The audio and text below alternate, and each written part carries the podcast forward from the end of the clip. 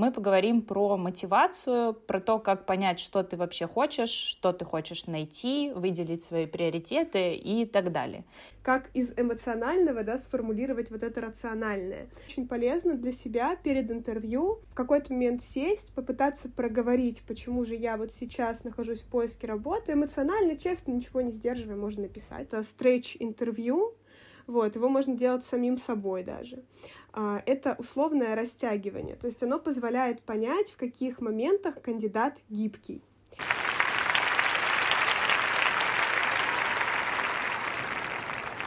Всем привет! Это подкаст «Поиск работы тоже работа» и его бессменные ведущие Лера и Лера. Всем привет! Сегодня мы хотим поговорить, на самом деле, про достаточно сложную тему. Как мне кажется, она достаточно объемная, может быть, но супер интересная и очень актуальная в последнее время. Мы поговорим про мотивацию, про то, как понять, что ты вообще хочешь, что ты хочешь найти, выделить свои приоритеты и так далее.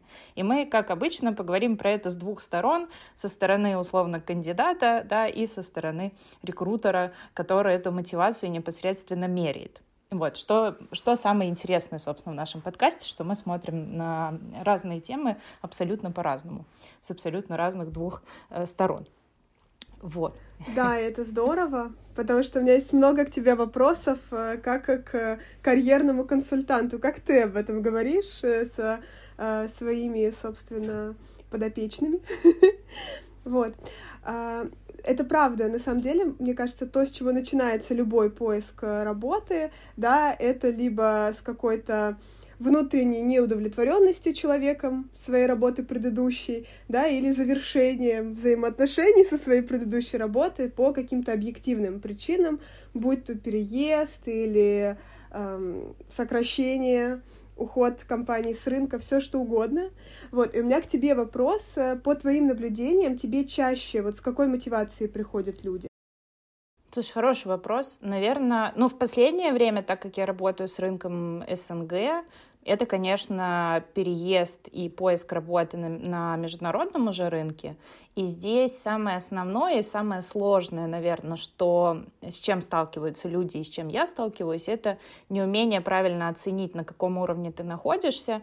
И зачастую очень сложный вот этот вот переход, когда ты с сеньорной, а то иногда из какой-то руководящей должности вынужден перейти на линейную должность.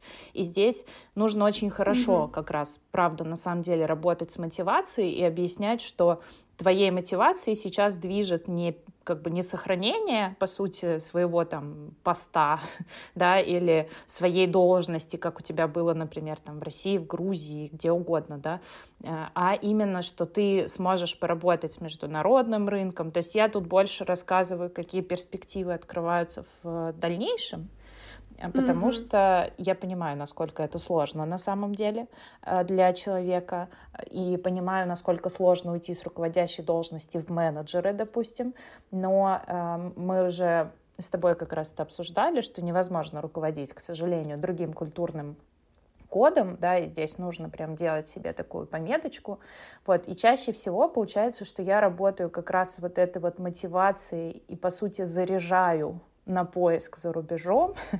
назовем это так, гадалкиным таким способом, и объясняю, что можно рассматривать другие мотивации, не только рост, да, не только рост даже денежный, хотя это тоже сейчас актуально для многих, потому что э, проживание в другой стране, естественно, накладывает свои какие-то затраты, часто если ты семьей переезжаешь, это вообще тяжелая история, да, ты становишься совсем единственным источником дохода, и здесь на самом деле достаточно такая, да, тяжелая работа, и тяжелая работа у самого кандидата идет, потому что, конечно, это как э, есть вот этот замечательное, замечательный видео, Reels, где э, карьерный консультант попросил убрать у меня э, из резюме грамоту русский медвежонок, ну и сволочь же ты.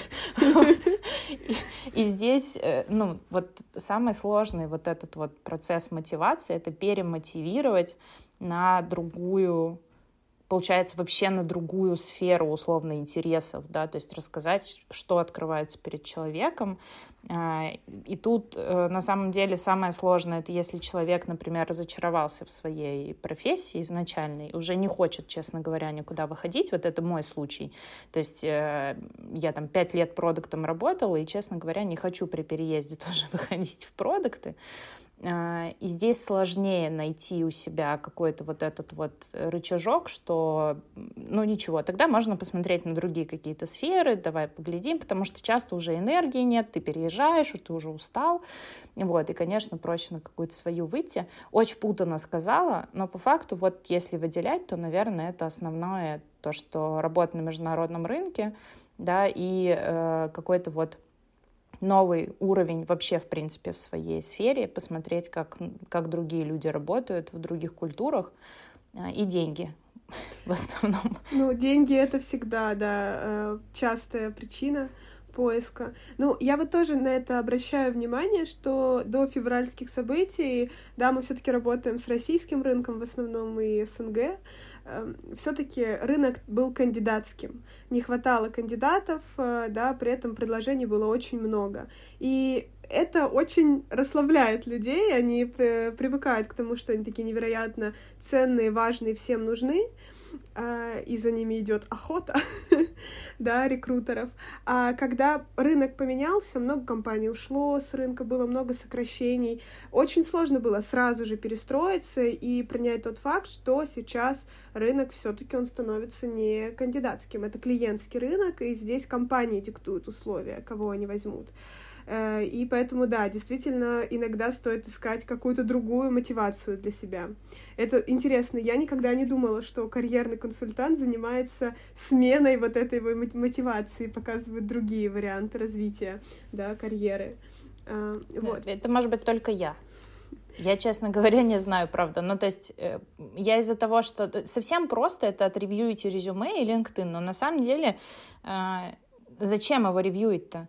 То есть одно дело, я как бы сразу вижу, сможет ли человек, например, выйти на руководящую позицию, и э, как бы насколько у него есть. А тут из многих факторов складывается, знаешь, например, большие какие-то компании в резюме, mm-hmm. работа с международным рынком. А если нет такого, то мне как-то очень мягко, привет всем тем, кто у меня был на консультации, нужно донести, э, что вариант с э, абсолютно тем же условиями, на которых ты был, он практически невозможен. Часто еще нет языка, часто еще нет понимания, куда ты хочешь переехать, или, допустим, у меня были такие случаи, когда люди приходили и говорили, все, мы выбрали страну, а, у нас есть прям четкость, это, допустим, Швейцария. Угу. Вот. И, значит, я говорю, а есть немецкий? Нет. Есть французский? Нет. Э, то есть есть только английский язык. Зачем вы в Швейцарии? Непонятно. А, тут мое дело просто рассказать, какие могут быть перспективы, абсолютно честно. Никаких спойлеров. вот, но, а, да, то есть они есть потенциально, но нужно знать язык. Швейцария очень локальная страна, никому, ну, э, им никто не нужен. У них нет никакой потребности в том, чтобы к ним приезжали люди, честно говоря. И это очень самостоятельные, независимые ребята. Вот. И вот в такой момент надо прям аккуратно типа давайте менять, людей. давайте да. подумаем о чем-то другом. Но это правда, то есть э, действительно важно не только понимать э, свою мотивацию, но и свои желания, но затем сопоставлять с тем, что может предложить тебе рынок, да, э, международный рынок, и уже точно посмотреть по странам. Вот я хочу это, где у меня наибольшее количество шансов для того, чтобы это реализовать. И мне кажется, как раз-таки здесь, да, обратиться к карьерному консультанту, профессионалу, который этот рынок знает, да, международный, это может быть очень полезно. Поняла, спасибо. А, еще у меня такой вопрос, на самом деле, есть. А, я часто сталкиваюсь с тем, что, если говорить про как раз-таки выявление вот этой мотивации, что люди, когда начинают только-только искать работу, если это не по необходимости, а что-то внутри их не устраивает, это очень часто начинается с такого больше эмоционального решения.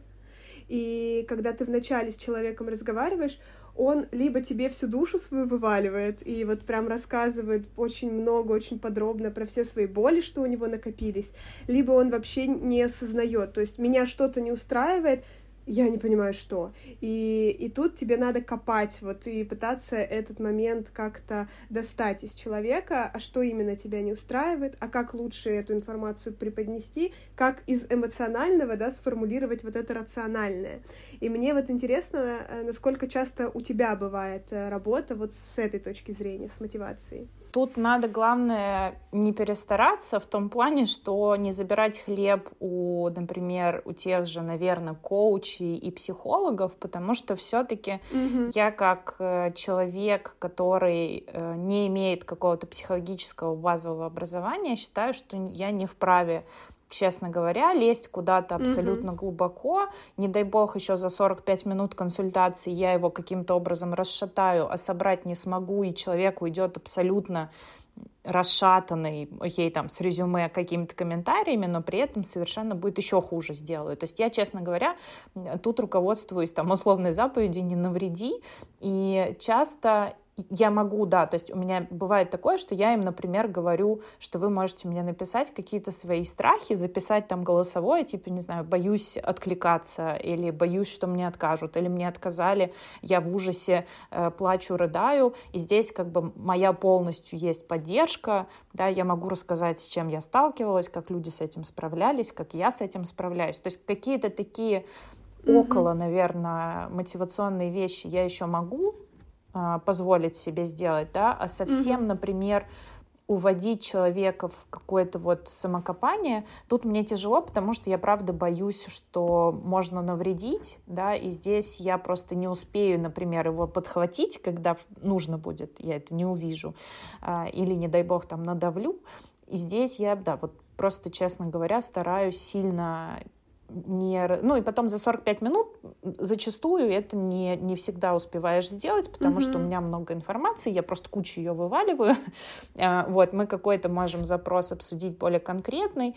Ну, и тут, наверное, надо уточнить, что люди, которые приходят на карьерную консультацию, ко мне уже, по крайней мере, большинство из них это люди, которые в каком-то срочном порядке ищут работу, или они давно уже ее ищут, и, и она им действительно нужна, и у них уже есть mm-hmm. сформировавшийся такой более-менее запрос, и мне точечно проще, конечно, помогать.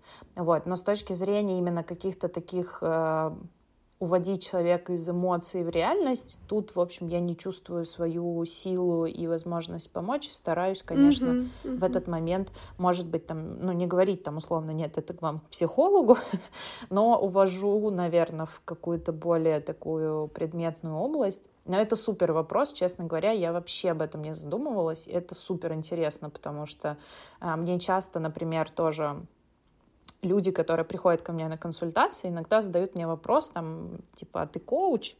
А я не коуч, и, и как бы я... Вот тут вот мы тоже это обсуждали, возможно, тоже с тобой, э, что я не хочу идти учиться, потому что в моем э, мире э, я достаточно интуитивно хорошо чувствую, что можно сказать, при этом я не захожу за какие-то личные границы человека и очень четко их как бы соблюдаю, да, там, где человек не хочет, я туда никогда в жизни не пойду. И я боюсь, что теоретическая база, которая есть у коучинга, она портит э, ту вот эту вот такую способность, что ли, чувствовать людей, потому что ты начинаешь анализировать вот как раз с какой-то такой точки зрения. Типа, так, у него внутренняя мотивация такая. На самом деле, сейчас мы несколькими упражнениями будем добиваться, да, или вот эти вот там пять почему и так далее. И, ну вот страшно просто, что Тут, наверное, давай так, честный абсолютно страх — это дойти до какой-то мотивации, которую ты не сможешь обработать. То есть ты задала вот эти пять «почему» вопросов, и в конце выясняется какая-нибудь, не знаю, жесткая штука, и что, что ты будешь с ней делать, да? И что с этим сделать, да? Как будто бы ты открыл э, шкатулку Пандоры, а что же с этим будет, непонятно. А расскажи про вот эти пять э, «почему». Возможно, не все слушатели знают. А, вот. Это, кстати, классная история Полезная, да, мне кажется, она техника. полезная, но она достаточно страшная, если в нее идти в любом случае. То есть, как бы на самом деле этих почему, наверное, сильно больше. Вот, пять почему это чисто такой тоже внешняя какая-то история, но я его даже деткам давала, когда преподавала, а, чтобы цели, которые у них есть, или тот проект, который они задумали, почему? Он у них появился. Вот. И mm-hmm. вообще пять почему это когда вы последовательно задаете себе вопрос э, почему на те причины, которые вы называете. То есть, условно, если там брать какой-нибудь, не знаю, мой случай, да, я там, не хочу работать продукт-менеджером больше. Почему? да, потому что ты ничего не решаешь. Почему? И вот таким образом ты э, там, добиваешься вот этой какой-то самой ценной мотивации, которая у тебя есть, и действительной причины, успокаиваешься, mm-hmm. и либо действительно понимаешь, что необоснованная причина, либо наоборот очень обоснованная, и все, ты на верном пути, сворачивайся и, и там меняй э, стратегию, например, поиска, да, или чего-то такого. Вот, для меня это, наверное, вот такая, так она работает обычно. Mm-hmm. Поняла.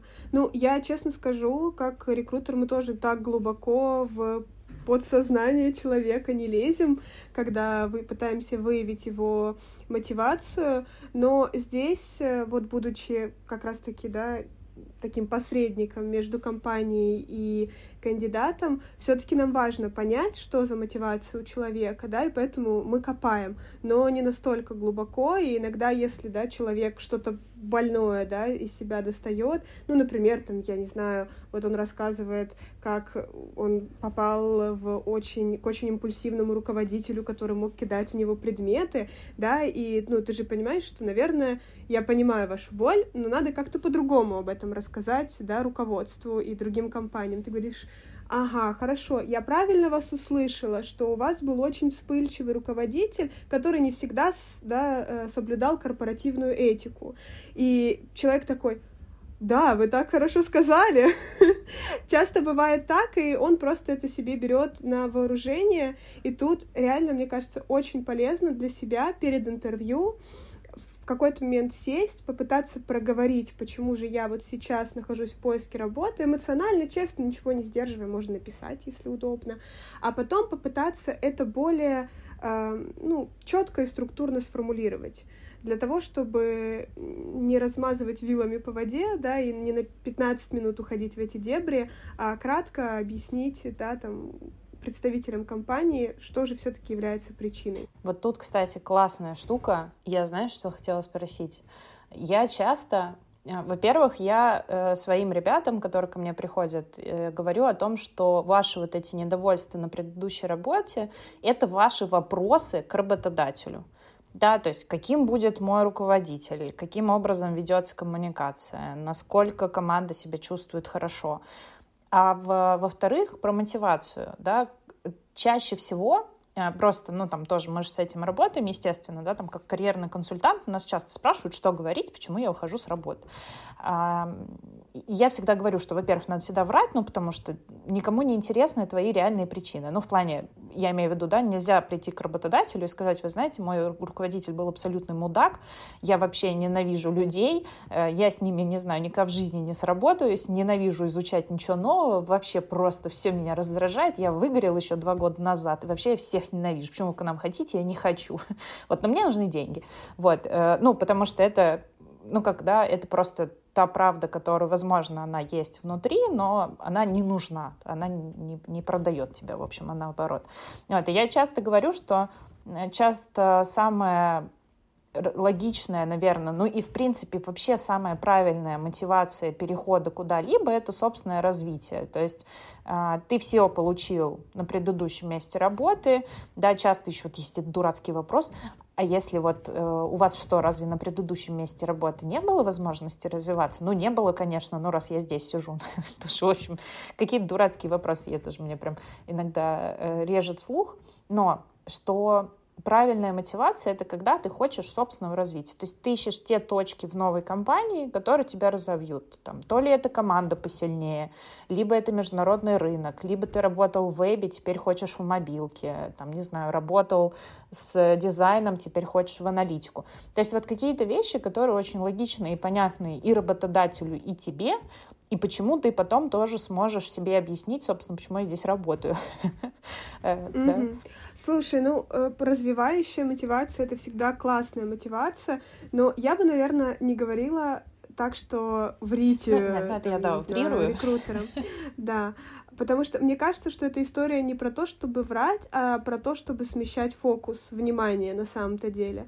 То есть и можно сказать одни и те же вещи совершенно по-разному, и они будут очень по-разному звучать. Ну, э, то есть пример я выгорел настолько, что я вообще ненавижу теперь, да, всю эту, э, все, чем я занимаюсь на работе. А можно сказать по-другому, можно сказать, у меня было настолько много операционных задач на моей работе, а я уже понял, что я их перерос. Мне бы хотелось в стратегические задачи тоже погружаться их решать. Я могу это делать, а на в текущем месте у меня нет таких возможностей. И это уже совершенно по-другому звучит для работодателя, и вот эта твоя злость, да, и обида обида, возможно, на прошлого работодателя превращается из негативной мотивации в мотивацию развивающуюся. И это тоже такое интересное да, упражнение, э, мне кажется, как из э, пессимиста стать чуть более оптимистичным человеком, да, попробовать сместить фокус и немножко по-другому посмотреть на мотивацию.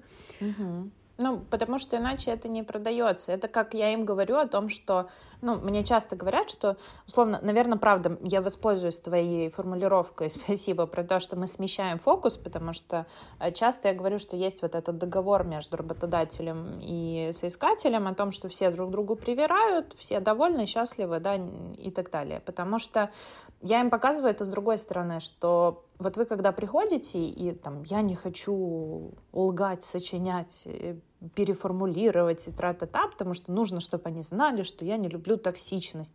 Я говорю, ну это супер, но представляешь, если к тебе придет компания и скажет, вы знаете, мы говорили вам, что мы семья, но вообще, честно говоря, мы друг друга, честно говоря, особо не любим, сильно никто ни с кем не общается, помощи вам тоже не будет никакой абсолютно. Скорее всего, будете перерабатывать и перерабатывать бесплатно. В выходные тоже будем писать. Да, Телеграм не отключайте, будем написывать вам.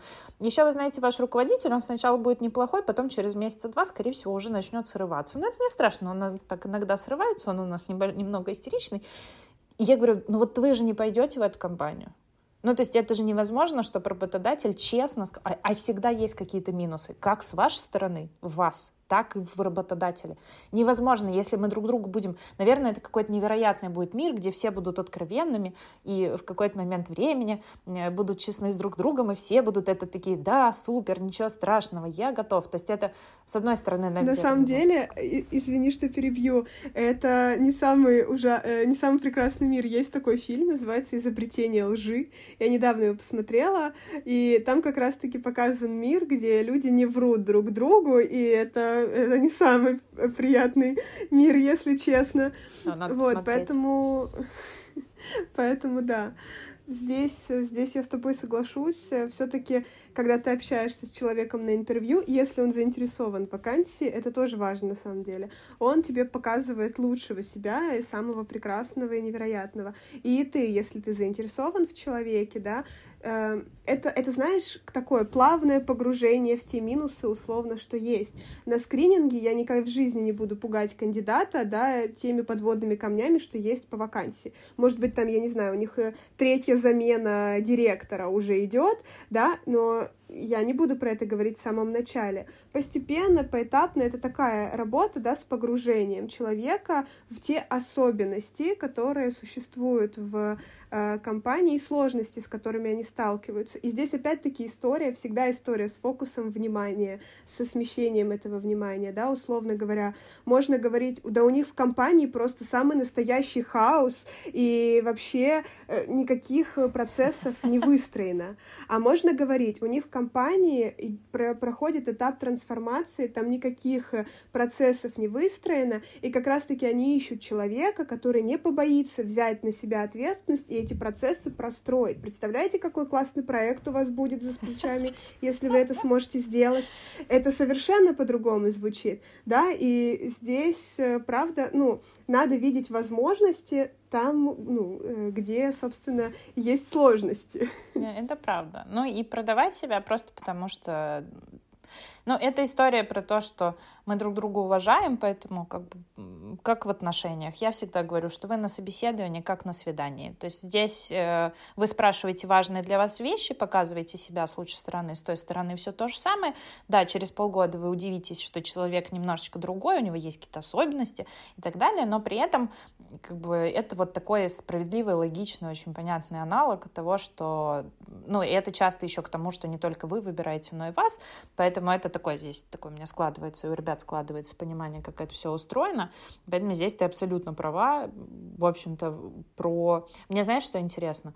Вот ты говоришь, что вы проверяете мотивацию. Расскажи мне, как это происходит. Вот если бы я пришла к тебе на скрининг или на, на собеседование, как бы ты, ну, может быть, понятно, что полностью не нужно, но там какие-то вот ключевые вопросы, как ты это вообще понимаешь, что задаешь, что человек отвечает, там, как ты понимаешь? Ну, есть, есть несколько методик. Если, ну, самая простая, условно, которая есть, просто спросить, да, ну, а почему вы, допустим, находитесь сейчас в поиске работы? А почему вы прошлую компанию покинули? А, и здесь, получая ответы, копаться. Если тебе дают, ну, условно, какой-то бессмысленный ответ вроде да, я всегда пассивно смотрю предложение. Ну, как бы, что ты с этим сделаешь? Ну, молодец, смотри дальше. И ты понимаешь, что, ну, не зайдет, кандидат закрытый. Можно зайти с другого бока, а, условно, а какие потенциальные предложения могли бы вас заинтересовать? А на что вы обращаете внимание, рассматривая предложение? Да, а что для вас важно? И вот здесь копаться, можно копаться в почему как раз-таки, да, и глубже уходить. И э, обычно, если честно, вот на каких-то глубоких интервью интервью, я про мотивацию всегда спрашиваю в конце, потому что именно к концу человек уже больше расслабился, он и так тебе много чего рассказал, Устал. и он больше с тобой откровенен. Он больше с тобой откровенен, да, поэтому он может с тобой поделиться и сказать, ну, я честно вам скажу. Вот. Но, но на самом деле тут тоже Э, как будучи как раз-таки вот этим консультантом, когда человек, ну я только вам, вот только вам честно скажу, и вот что-то тебе такое больное говорит, да, тут правда, ну э, мои коллеги так делают, они останавливают человека, говорят, так, это вы сегодня вы только мне сказали, завтра вы тоже только, только честно рекрутеру также скажете другой компании. Давайте вы соберетесь и еще раз скажете про свою мотивацию, но уже нормально, условно, да, по-другому переформулируйте эту фразу, потому что это правда полезно. Вот. А, есть еще очень полезное такое, ну, упражнение, на самом деле, это стретч-интервью, вот, его можно делать самим собой даже. А, это условное растягивание, то есть оно позволяет понять, в каких моментах кандидат гибкий. И здесь важно э, оговаривать, что мы говорим не про какую-то конкретную вакансию, вот мы просто говорим про идеальную вакансию. Это выглядит следующим образом. Вот на какие, например, ты три эм, приоритета, да, что для тебя самое важное, три, и три обязательно назвать, причины, э, да, на что бы ты ориентировалась, смотря предложение. Что самое важное? Наверное, хороший вопрос. Адекватная команда, ну, то есть адекватная, так. это не токсичная, да. А, угу. То есть корпоративная культура. Вот так, давай, кстати. Корпоративная так. культура. Давай, корпоративная культура. Второе — это международный рынок сбыта. И... Международный рынок сбыта. А, и третье — это а, веб и мобилка. Это так необычно. Я думала, скажешь зарплата. Скажешь зарплата однозначно. А, вот, ну, потому что это частый такой поинт. Вот, и дальше мы начинаем копаться. Вот ты обозначила веб-мобилка, международный рынок сбыта и корпоративная э, третье, культура. корпоративная культура. Так, хорошо. Э, про корпоративную культуру мне понятно. Можешь чуть поподробнее рассказать вот в идеальной картине мира, да, э, какой это должен быть международный рынок сбыта? Что ты под этим подразумеваешь? Вот идеальная компания. Ну, это чтобы не было, было несколько стран, где у тебя таргет, да, это англоязычные страны большие, там, например, Америка, Австралия, не знаю, Европа, и, может быть, э, там, я допускаю, что может быть компания, у которой будут какие-то рынки развивающиеся. Угу, развивающиеся рынки. Так, и веб или мобилка? Давай э, с этим. Э, что это? Что под этим? Я просто не в IT-рынке, поэтому не так разбираюсь хорошо. Э, веб и мобилка. Хорошо, когда есть э, несколько в рамках одного продукта, есть несколько вариантов использования этого продукта. Так просто интереснее смотреть на поведение пользователей и получать аналитику, mm-hmm. которая, собственно, разная очень. То, что ребят, которые на вебе, допустим, в Zoom, да, ну, там, самый простой пример, или Netflix какой-нибудь, те, кто смотрит на мобилках, и те, кто смотрит на компах, это разные пользователи чаще всего, mm-hmm, тем интереснее. Mm-hmm, mm-hmm. Все, я поняла. Вот, и дальше мы начинаем тебя растягивать. Я тебе говорю, вот представь, мы гипотетически с тобой фантазируем. Просто, ну, шикарнейшая корпоративная культура, просто, да, не знаю, гибкие пакеты льгот, программы well прекрасные люди в команде, все добрые, поддерживающие. Значит, э, международные рынки сбыта, все как ты хочешь. Но только мобилка, никакого веба. Пошла бы на да. такую работу? Пошла. Я понимаю, что здесь ты тянешься. Я иду дальше. Ну, я... какие есть еще варианты? Хорошо, не только мобилка, а только веб. Мобилки нет и вообще не планируется запускаться. Пошла бы? Ну да. Да, то есть я понимаю, что вот это на самом деле не такой критичный для тебя поинт, мы можем угу. его тянуть, как хотим. Ну, да, и тянем по-разному. Я иду дальше. Значит, представь, и веб, и мобилка, классная корпоративная культура, но рынок только европейский. Пошла бы? Смотря какой европейский. Вот, видишь, ты уже думаешь такая, так, и здесь моя задача понять, а где та грань, mm-hmm. да, в какой рынок европейский ты пошла, а какой не пошла. Прикольно. И вот я mm-hmm. тебя спрашиваю, а в какой не пошла бы рынок, если был европейский? Какого тебе было бы мало? Балтику. Условно.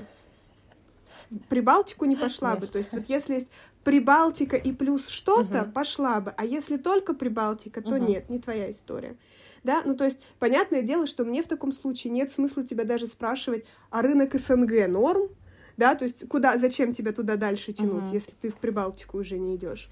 И э, дальше мы тянем, да, а если только американский пошла бы, да. ну и так ага, далее, понятно. да, то есть мы вот uh-huh. здесь тебя растягиваем. И дальше э, третья корпоративная культура, я говорю, представь, на всех рынках есть какие возможности, и веб и мобилка есть, прекрасно но корпоративная культура, ну и здесь, да, э, давай самый плохой вариант возьмем, ну ужасная корпоративная культура. Ну, токсично, честно, токсично. Рассмотрела бы такой для себя вариант? Нет, видишь, а какой бы рассмотрела, да? Ну, то есть, и вот здесь мы кандидата растягиваем и понимаем, что на самом деле э, есть масса других вариантов, где он готов будет э, быть более гибким, Прикольно. если есть другие интересные предложения. И это такая полезная вещь, иногда даже для самого человека, с самим собой так поделать, чтобы понять для себя, ага, а вот здесь я готов пойти, оказывается, на уступку, а может быть для меня денежная мотивация не такая уж и важная, я готов там просесть по деньгам, если это будет там компенсировано корпоративной культурой, там, возможностями карьерного развития. И это довольно так интересно может получиться. Прикольно, прикольно. Такое вы стали свидетелем, друзья мои. Э, мотивационного, как стрейчинг, да, стрейчинг, э, части стрейчинг интервью. Закончить хочется тем, что вообще есть вот несколько да, подходов к тому, как определить свою мотивацию, свои приоритеты. Лера прекрасно их описала. Э, на практике мы вам, разыграв сценку, ее показали, как это работает. Да, еще проговорили про пять вопросов «почему», которые тоже могут помочь в выявлении мотивации. И про это тоже рассказала Лера, как неудивительно. И вы можете это написать, например, да, то есть тут работает действительно, потому что когда ты просто проговариваешь, ты уже забываешь то, что ты там вначале наговорил, и лучше, наверное, здесь работать с бумажкой и карандашом. И, наверное, здесь вот нужно отметить, что Лера, как э, рекрутер именно агентства, да, с рекрутерами агентства вы действительно можете быть чуть более откровенными, чем с э, HR внутрикорпоративными, потому что у вас, по сути, это такая ступень, где вы э, можете действительно сформулировать ее лучше, да, свою мотивацию, и вообще в целом вам относительно могут с этим помочь, да, выведав то, что вам действительно интересно. И э, с корпоративным HR здесь нужно просто самостоятельно как раз по тем там, методикам, да, хотя бы, которые мы вам сегодня рассказали, э, попробовать ее сформулировать и прийти уже с готовым, подготовленным материалом, запишите это на бумажке, потому что, как все мы знаем, лучшая импровизация — это заранее выученные и отыгранные вообще сцены и пьесы. Вот, поэтому я очень надеюсь, что вы попробуйте. А если вы попробуете, пожалуйста, обязательно напишите нам, потому что это супер полезно будет, супер интересно для нас. Э, мы э, готовы посмотреть, может быть, какой-то пример от вас, который, да, и дать свои комментарии э, там, от двух сторон, как раз со стороны карьерного консультанта и со стороны рекрутера, и помочь вам, может быть, каким-то образом тоже вас немножко сфокусировать. Вот. И очень я надеюсь, что в мире вообще в целом там, после этого выпуска хотя бы там, на 10 человек станет побольше, кто действительно разберется в своей мотивации и поймет, что где он может быть гибким, поймет, где он не хочет быть гибким, э, и уже придет, будут приходить на собеседование люди, которые действительно примерно знают, хотя бы примерно, чего они действительно хотят. И прекрасное, мне кажется, завершение. Э, я под всем ниже сказанным Лерой, как Лера, подписываюсь. Э, спасибо большое, что были с нами и нас послушали, присоединились к нашей беседе. Я рада была с вами услышаться. Всем пока. Спасибо большое и услышимся с вами в следующем выпуске. Пока.